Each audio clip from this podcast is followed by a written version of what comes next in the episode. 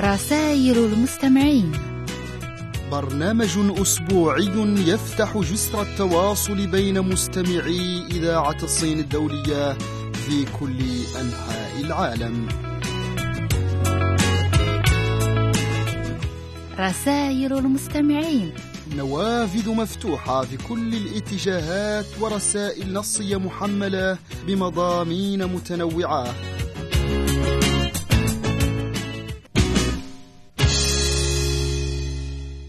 مستمعينا الكرام السلام عليكم.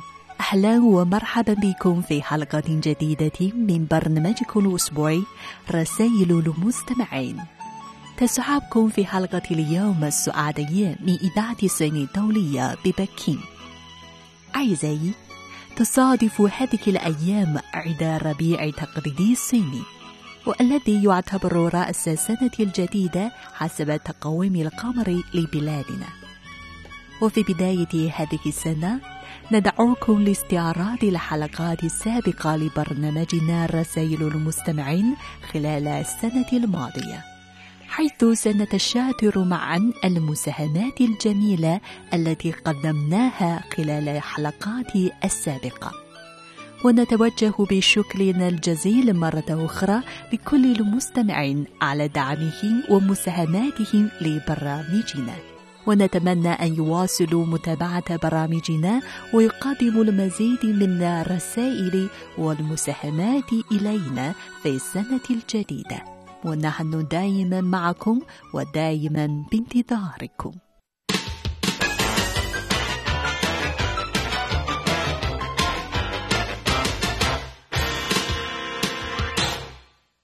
عدنا إليكم أعزائي مستمعي برنامج رسائل المستمعين. نحن معكم من إذاعة الصين الدولية من بكين فأهلا بكم. هذه رسالة من صديقنا محمد بودوخة من ولاية سطيف بالجمهورية الجزائرية.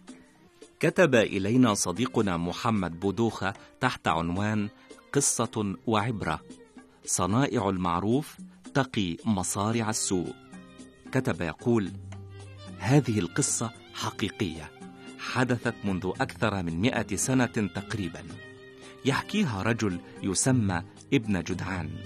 يقول خرجت في فصل الربيع وإذا بي أرى إبلي سمانا يكاد أن يتفجر الحليب من ضروعها من كثرة البركة والخير. فنظرت إلى ناقة من نياقي وابنها خلفها وتذكرت جارا لي له بنيات سبع فقير الحال. فقلت والله لأتصدقن بهذه الناقة وولدها لجاري. والله يقول لن تنالوا البر حتى تنفقوا مما تحبون. يقول الرجل أخذت هذه الناقة وابنها وطرقت الباب على جاري وقلت خذها هدية مني لك. يقول فرأيت الفرحة في وجهه لا يدري ماذا يقول. فكان يشرب من لبنها ويحتطب على ظهرها وينتظر وليدها يكبر ليبيعه وجاءه منها خير عظيم. فلما انتهى الربيع وجاء الصيف بجفافه وقحطه تشققت الأرض وبدأ البدو يرتحلون يبحثون عن الماء والكلاء يقول شددنا الرحال نبحث عن الماء في الدحول والدحول هي حفر في الأرض توصل إلى محابس مائيه لها فتحات فوق الأرض يعرفها البدو يقول فدخلت إلى دحل لأحضر الماء حتى نشرب فتهت ولم أعرف الخروج. وكان للرجل ثلاثة أبناء انتظروا يوما ويومين وثلاثة حتى يئسوا. وقالوا لعل ثعبانا لدغه فمات. لعله تاه تحت الأرض وهلك. وكانوا في الحقيقة ينتظرون هلاكه طمعا في تقسيم المال. وهم يقتسمون المال. قال أحدهم أتذكرون ناقة أبي التي أعطاها لجاره؟ إن جارنا هذا لا يستحقها فلنأخذ بعيرا أجرب فنعطيه الجار ونسحب منه الناقة وابنها. وذهبوا إلى المسكين وقرعوا عليه الدار وقالوا أخرج الناقة وخذ هذا الجمل مكانها وإلا سنسحبها الآن عنوة ولن نعطيك منها شيئا. قال الرجل الفقير إذا أشكوكم إلى أبيكم. قالوا اشكو إليه فإنه قد مات. صعق الرجل الفقير وقال مات؟ كيف مات؟ قالوا دخل دحلا في الصحراء ولم يخرج. قال الرجل الفقير المسكين الوفي اذهبوا بي إلى هذا الدحل ثم خذوا الناقة وافعلوا ما شئتم لا أريد جملكم. ذهب الرجل إلى الدحل وأحضر حبلا وأشعل شعلة ثم ربطه خارج الدحل. ثم نزل يزحف حتى وصل إلى مكان بعيد وإذا به يسمع أنينا ووقعت يده على طين ثم على الرجل التائه فوضع يده على صدره فإذا هو حي يتنفس فأمسك به وأخرجه معه خارج الدحل وحمله على ظهره وذهب به إلى داره وانتظر معه حتى دبت الحياة فيه. وسأله أخبرني بالله عليك كيف بقيت أسبوعا تحت الأرض ولم تمت؟ قال الرجل سأحدثك حديثا عجيبا. لما دخلت الدحل وتشعبت بي الطرق قلت آوي إلى الماء الذي وصلت إليه وأخذت أشرب منه ولكن الجوع لا يرحم فالماء لا يكفي. وبعد ثلاثة أيام أخذ الجوع مني كل ما أخذ وبينما أنا مستلق على ظهري سلمت أمري إلى الله وإذا بي أحس بلبن يتدفق على لساني. فاعتدلت فإذا بإناء في الظلام لا أراه يقترب من فمي فأرتوي ثم يذهب. فأخذ يأتيني في الظلام كل يوم ثلاث مرات. ولكن منذ يومين انقطع. لا أدري ما سبب انقطاعه فقال الرجل الفقير لو تعلم لو تعلم سبب انقطاعه لعجبت. لقد ظن أولادك أنك مت وجاءوا إلي فأخذوا الناقة التي كان يسقيك الله منها. وكما قال عليه الصلاة والسلام صنائع المعروف تقي مصارع السوء.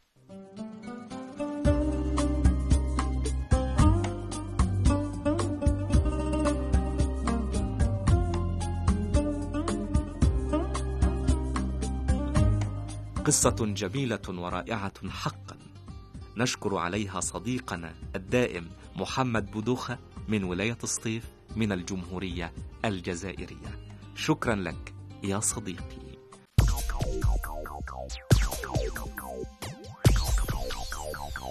إذاعة الصين الدولية ترحب بكم على الموجات القصيرة وموجات أف أم والإنترنت.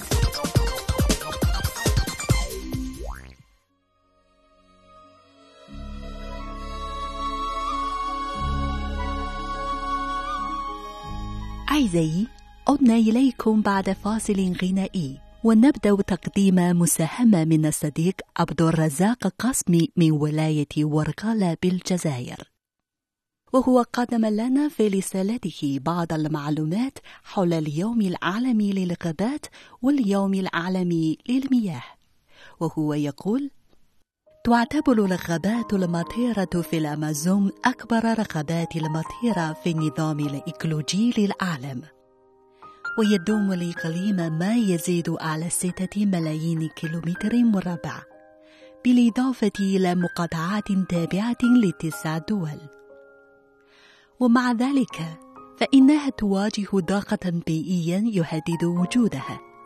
وأحد التهديدات الرئيسية هي إزالة الغابات تخاطي الغابات ثلث مساحة اليابسة على كوكب الأرض. ما يتيح لها الاطلاع بوظائف حيوية في جميع أنحاء العالم. والغابات هي النظام الإيكولوجي الأكثر تنوعا على اليابسة وهي موطن أكثر من نصف الأنواع البرية من الحيوانات والنباتات والحشرات. وتوفر المأوى وفرص العمل لملايين البشر حول العالم. وتقوم الغابات أيضا بدور رئيسي في التصدي لظاهرة التغير المناخي فهي تسهم في توازن الأكسجين وثاني أكسيد الكربون والرطوبة في الجو. كما أنها تحمي أيضا التجمعات المائية التي تزود الأنهار بالمياه العذبة. رغم من تلك الفوائد الإيكولوجية والاقتصادية والاجتماعية والصحية التي لا تقدر بالثمن فإننا ندمر رغبات نفسها التي نحتاجها من أجل البقاء. فإزالة الغابات لا تزال مستمرة على الصعيد العالمي. بمعدل ينذر بالخطر حيث يدمر سنويا 13 مليون هكتار من الغابات وتعتبر إزالة الغابات السبب في 12 إلى 20% من انبعاثات غازات الدفيئة التي تسهم بدورها في ظاهرة الاحترار العالمي.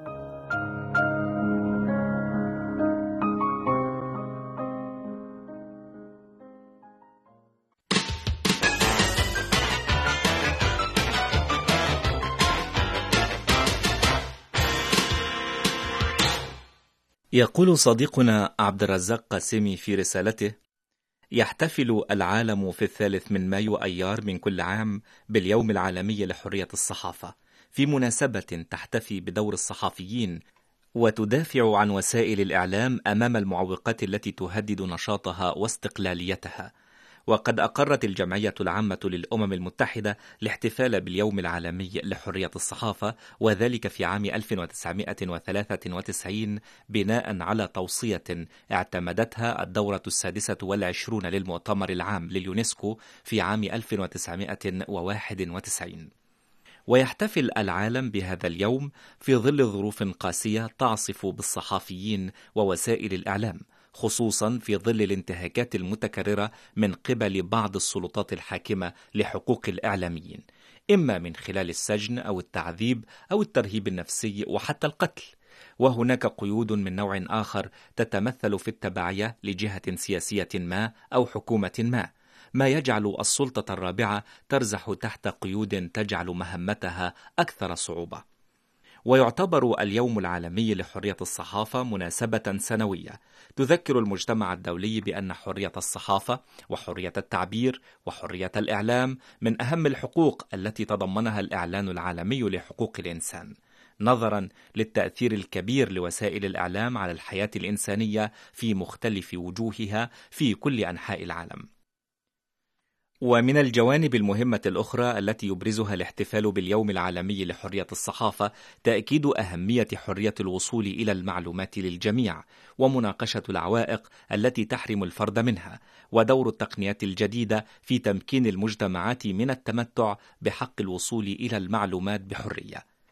وجدير بالذكر أن تعريف هذه المهنة بالسلطة الرابعة يأتي نظرا لتأثيرها الهائل وفاعليتها الكبيرة. انتهت رسالة صديقنا عبد الرزاق قاسمي من ولاية ورقلة بالجزائر ونحن نشكره على هذه المساهمة وعلى تذكيرنا باليوم العالمي للصحافة وحرية التعبير. شكرا لك يا صديقي. مستمعين الأعزاء يمكنكم متابعة برامج القسم العربي بإذاعة الصين الدولية على الويشات على العنوان التالي CRI Arabic. نحن بانتظاركم. عدنا إليكم أعزائي مستمعي برنامج رسائل المستمعين من القسم العربي من إذاعة الصين الدولية. والآن معنا رسالة من صديقنا الدائم عبد الرحيم أيت العواد من المملكة المغربية.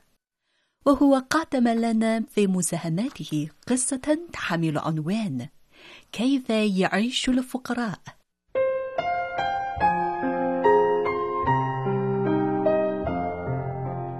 يعيش الفقراء.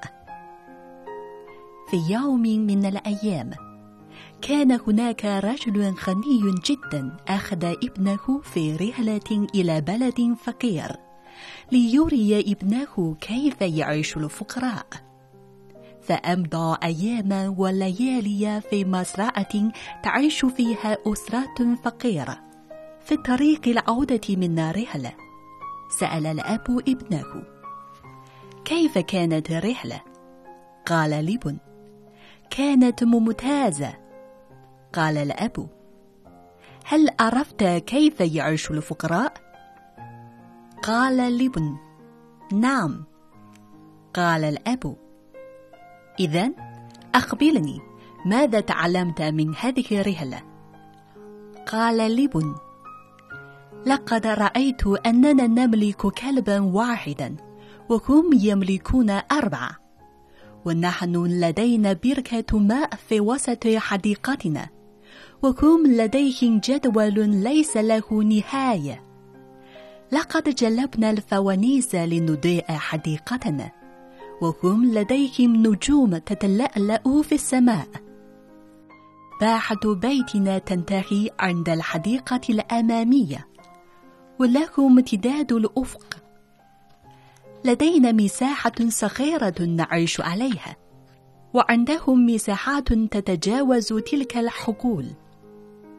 لدينا خدم يقومون على خدمتنا وهم يقومون بخدمة بعضهم البعض.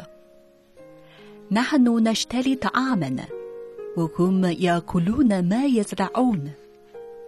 نحن نملك جدران عالية لكي تحمينا. وهم يملكون أصدقاء يحمونهم بقي والد طفل صامتا متفاجئا. وقال طفل شكرا لك يا أبي لأنك أريتني كيف أننا فقراء.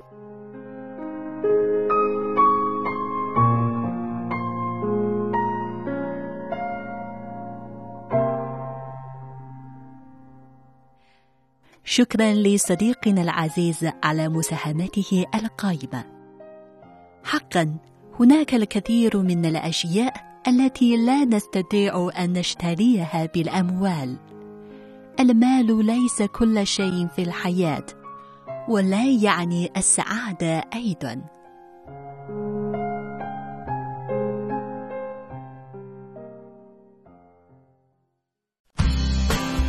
هنا نافذة للتعرف على السن والعالم. هنا شبكة لمعرفة الأصدقاء الصينيين. أنقر فيسبوك وتويتر وتابع CRI Arabic لتتضح لك الرؤية بشكل أروع. وتواصلا مع رسالة مستمعنا العزيز علي بن شهرة من الجزائر. فقد أرسل إلينا أيضا مساهمة بعنوان الخوخ مستودع للفيتامينات. ويقول فيها تحتوي الحبة الواحدة من ثمار الخوخ على 85% من وزنها ماء. وخمسة جرامات من السكر وجرام واحد من النشويات ونصف ملغرام من الحديد ونصف جرام من البروتين والدهون إضافة إلى الفسفور والكبريت ونسبة عالية من الفيتامينات. ويفيد الخوخ في تخفيف حدة الإمساك ويحمي أيضا من أمراض القلب ويخفف كمية الكوليسترول. كما يساعد الخوخ على تنشيط المعدة والهضم ويعد من العوامل المساعدة على إزالة حصى المثانة والبول الدموي. وقد كشفت إحدى الدراسات أن تناول عشر إلى 12 حبة من الخوخ كل يوم قد يمنع هشاشة العظام إضافة إلى أنه يساعد الجسم على امتصاص الكالسيوم بشكل أفضل ولا ينصح الأطباء المصابين بأمراض القرحة أو التهابات المعدة بتناول الخوخ. يقول أيضا مستمعنا العزيز على لسان فاكهة الخوخ أنا فاكهة الخوخ لذيذة الحمراء اللون مفيدة وغنية بالمواد الغذائية النافعة كأخوات الأخريات من الفاكهة. فأنا فاكهة موسمية وموسم فصل الصيف الحار. لذلك فأنا أمعش القلب في أيام الحر لما أحتوي من كمية كبيرة من الماء. كما أحتوي كذلك على السكر الذي يعطيني طعما لذيذ والحديد المقوي للدم. وأحتوي كذلك على بروتين والدهون والفوسفور والكبريت. كما أحتوي على نسبة عالية من الفيتامينات التي تعمل على بناء الجسم القوي للإنسان. وأنا أساعد على تنشيط المعدة وأساعد كذلك على الهدم. وأساعد على إزالة حصى المثانة والبول الدموي. أما عن قشري فهو يحتوي على ألياف ناعمة وعلى نسبة عالية من فيتامين ألف. ولكن المصابين بالسكر والمصابين بقرحة المعدة وبالتهابات الأمعاء مع الأسف لا ينصح لهم بتناوله.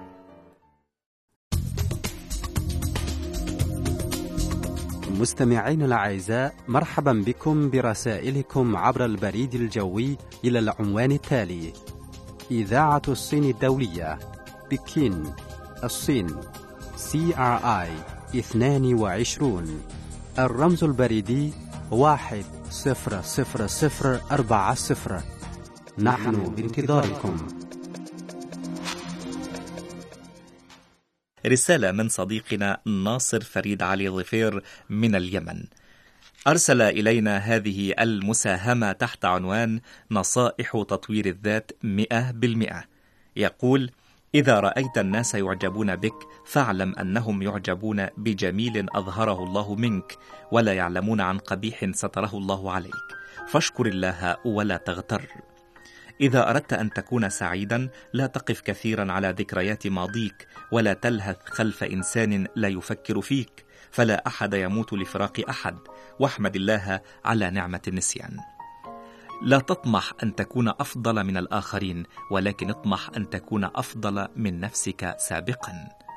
ويقول تصغر العقول عندما تنشغل بعقول الآخرين وتكبر العقول عندما تركز على ذواتها. الصمت في المواقف الصعبة يولد الاحترام بعكس الصراع والجدل اللذين يولدان التنافر والحقد. وقف رجل جميل المنظر والهندام أمام سقراط يتبختر ويتباهى بلباسه ويفاخر بمنظره فقال له سقراط تكلم حتى أراك. فتخير كلماتك فهي شخصيتك. سألوا حكيما لماذا لا تنتقم من من يؤذيك؟ فرد ضاحكا وهل من الحكمة أن أعض كلبا عضني؟ تعامل مع كل إنسان على أنه أهم شخص في الوجود ليس لأنك ستشعر بالسعادة نتيجة لذلك. ولكن سيكون لديك عدد أكبر من الأصدقاء يبادلونك نفس الشعور. اختلط بالأشخاص الإيجابيين لأنهم سيؤثرون في أفكارك وعقلك وسلوكياتك وسوف تتحول إلى شخص إيجابي بشكل لا شعوري ثم ستبدأ بالتأثير في الآخرين.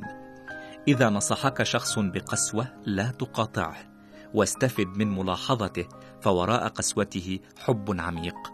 لا تكن كالذي كسر ساعة منبهة لم يكن لها ذنب إلا أنها أيقظته.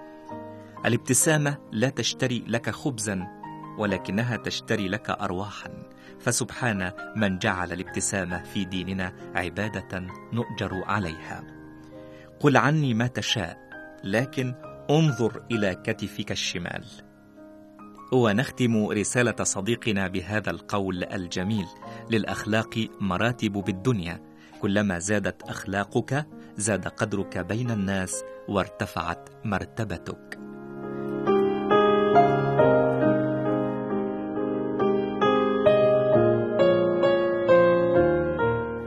شكرا لصديقنا ناصر فريد علي ظفير من اليمن على رسالته الجميلة وما ورد بها حول نصائح تطوير الذات. شكرا لك يا صديقي وأهلا بك دائما. مستمعا كريما وعزيزا لبرنامج رسائل المستمعين.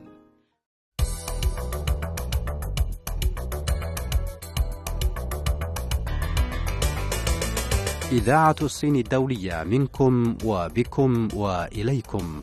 نتلقى رسائلكم ومقترحاتكم عبر البريد الإلكتروني على العنوان التالي irab at cri.com.cn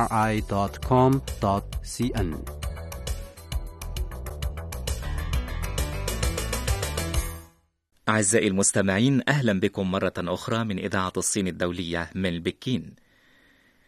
وهذه رسالة من مستمعنا العزيز عبد القادر حسن عبد القادر عضو رابطة فرسان العصر للصداقة العربية الصينية من محافظة المنوفية من مصر. أرسل إلينا صديقنا بهذه المساهمة تحت عنوان الفرق بين عصي الأكل الصينية واليابانية والكورية. يقول: العصي الصينية تصنع من الخشب أو البامبو، وهي الأطول، وتمسك من الطرف العلوي نظرا لطبيعة طاولة الأكل وعدد الأطباق المتنوع وعدد الناس حول المائدة. وتكون الأطباق في وسط المائدة بعيدا وتستعمل العصي الطوال للحصول على الأكل بسهولة وتمتاز العصي الصينية كذلك بأطرافها الأسطوانية نظرا لطبيعة الطهي الصيني الدهني ما يساعد على إمساك الطعام بالعصي وعدم انزلاقه منها أما العصي اليابانية فتصنع من الخشب أو البامبو أو البلاستيك وهي الأقصر وتمسك من الوسط. فلكل فرد طبق أمامه ويمسك طبق الأرز بيده اليسرى ويأكل منه مباشرة. وللعصي اليابانية أطراف حادة غير زلقة يساعد الطرف الحاد في أكل السمك ونزع الشوك منه بسهولة. في حين يستعمل الجزء غير الزلق لرفع الشعرية. العصي الكورية متوسطة الطول مع أطراف معتدلة لا حادة ولا أسطوانية وهي غالبا من المعدن أو من الألومنيوم ولكن لماذا تصنع عصي الأكل الكورية من المعدن؟ يقال إن الأباطرة قديما كانوا يستعملون عصيا من الفضة يتغير لونها إذا دس لهم السم في الطعام ويستعمل الكوريون لأكل الأرز على عكس الصينيين واليابانيين الملعقة. لهذا تجد على الطاولة الكورية إلى جانب عصي الأكل ملعقة من نفس اللون والمعدن. شكرا لك يا صديقي على هذه المعلومات القيمة حول عصي الأكل والفرق بين العصي اليابانية والصينية والكورية.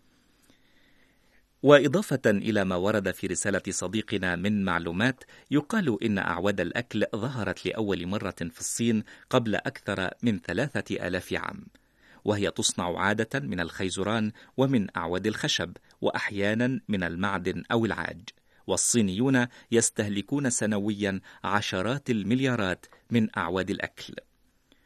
وأنا شخصيا سألت بعض الزملاء والأصدقاء الصينيين لماذا يفضلون تناول الطعام بالأعواد الخشبية بدلا من الملاعق والشوك والسكاكين؟ فقال بعضهم تعودنا على ذلك منذ الصغر.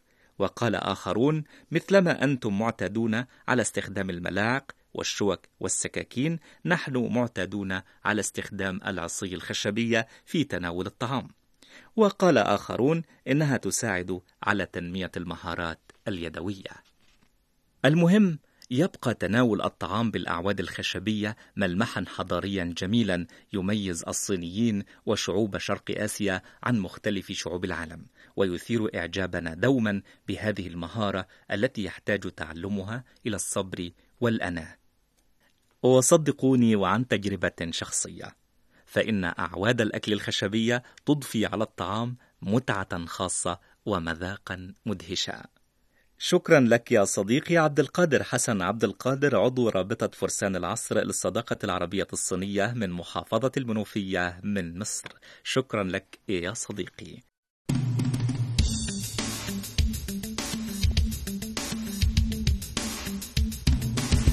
مستمعين الأعزاء إذا أردتم الحصول على جدول برامجنا تفضلوا بزيارة موقعنا على الإنترنت arabic.cri.cn ويمكنكم مراسلتنا عبر العنوان التالي إذاعة الصين الدولية بكين الصين CRI dash 22 الرمز البريدي واحد صفر صفر صفر أربعة صفر. أو عبر البريد الإلكتروني على العنوان التالي arabic at cri.com.cn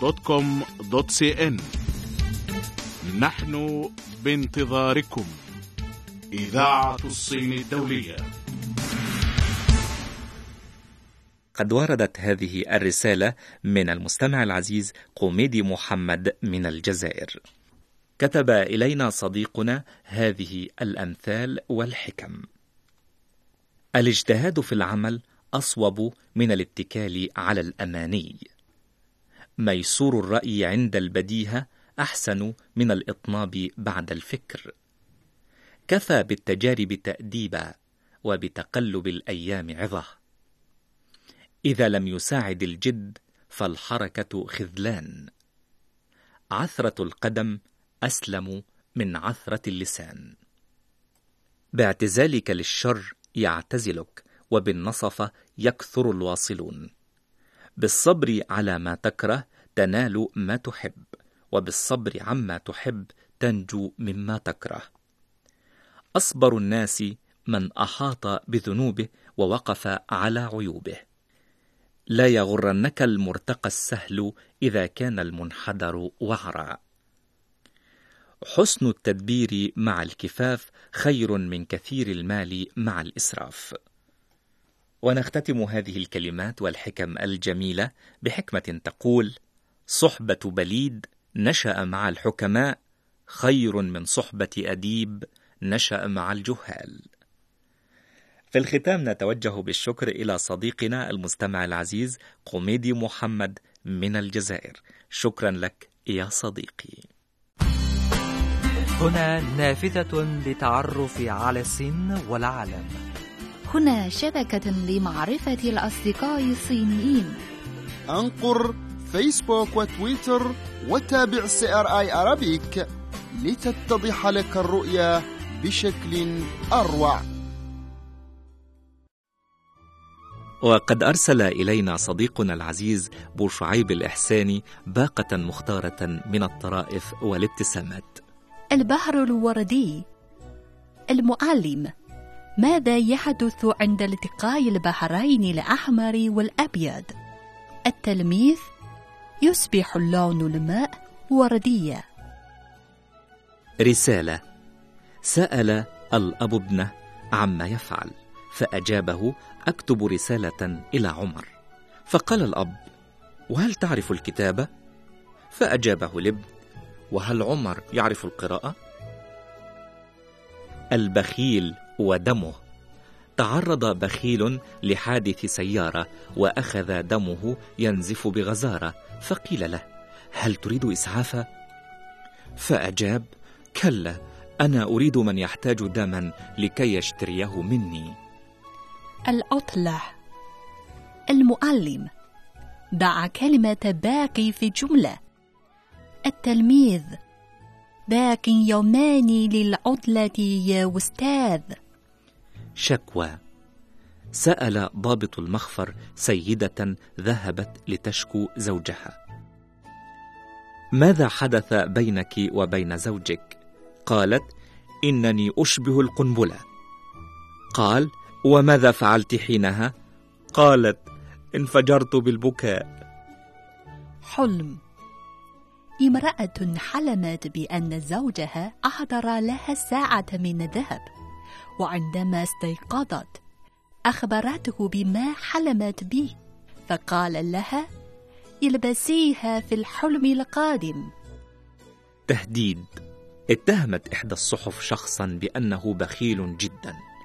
غضب وأرسل إلى الصحيفة يقول إذا لم تمتنعوا عن التشهير بي فإنني سأمتنع عن اقتراض صحيفتكم من جاري لقراءتها. الزفاف الغريب ذات يوم دعي رجل لحفل زفاف فلما ذهب وجد المنزل المقام فيه العرس له بابان وعلى الباب الأول مكتوب بهذا الباب يدخل المدعوون الذين يحملون الهدايا وعلى الباب الآخر مكتوب بهذا الباب يدخل المدعوون الذين لا يحملون الهدايا. فدخل من الباب الثاني فوجد نفسه في الشارع. قبل عام. الأول أي شيء يدخل دماغي لا يمكن أن أنساه. الثاني وكيف نسيت إذن الألف درهم التي اقترضتها مني قبل عام؟ الأول لقد دخلت جيبي ولم تدخل دماغي.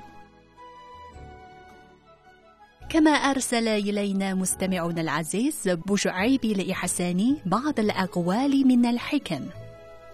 وهي واجبنا أن نظل متفائلين نحو المستقبل. أن توقد شمعة خير من أن تلعن ظلام. بالتجديد والتجدد تستمر الحياة وما لا يتجدد يتبدد. مستقبلنا ليس وهما ينبغي انتظاره بل واقع يتعين إنجازه. وفي الختام نتوجه بالشكر والتحية إلى مستمعنا العزيز بوشعيب الإحساني رئيس نادي أصدقاء إذاعة الصين الدولية من خريبكا بالمغرب. شكرا لك يا صديقي وفي انتظار رسائلك وتواصلك معنا على الدوام. نستريح قليلا مع فاصل غنائي ثم نلتقي في رسائل المستمعين. فابقوا معنا.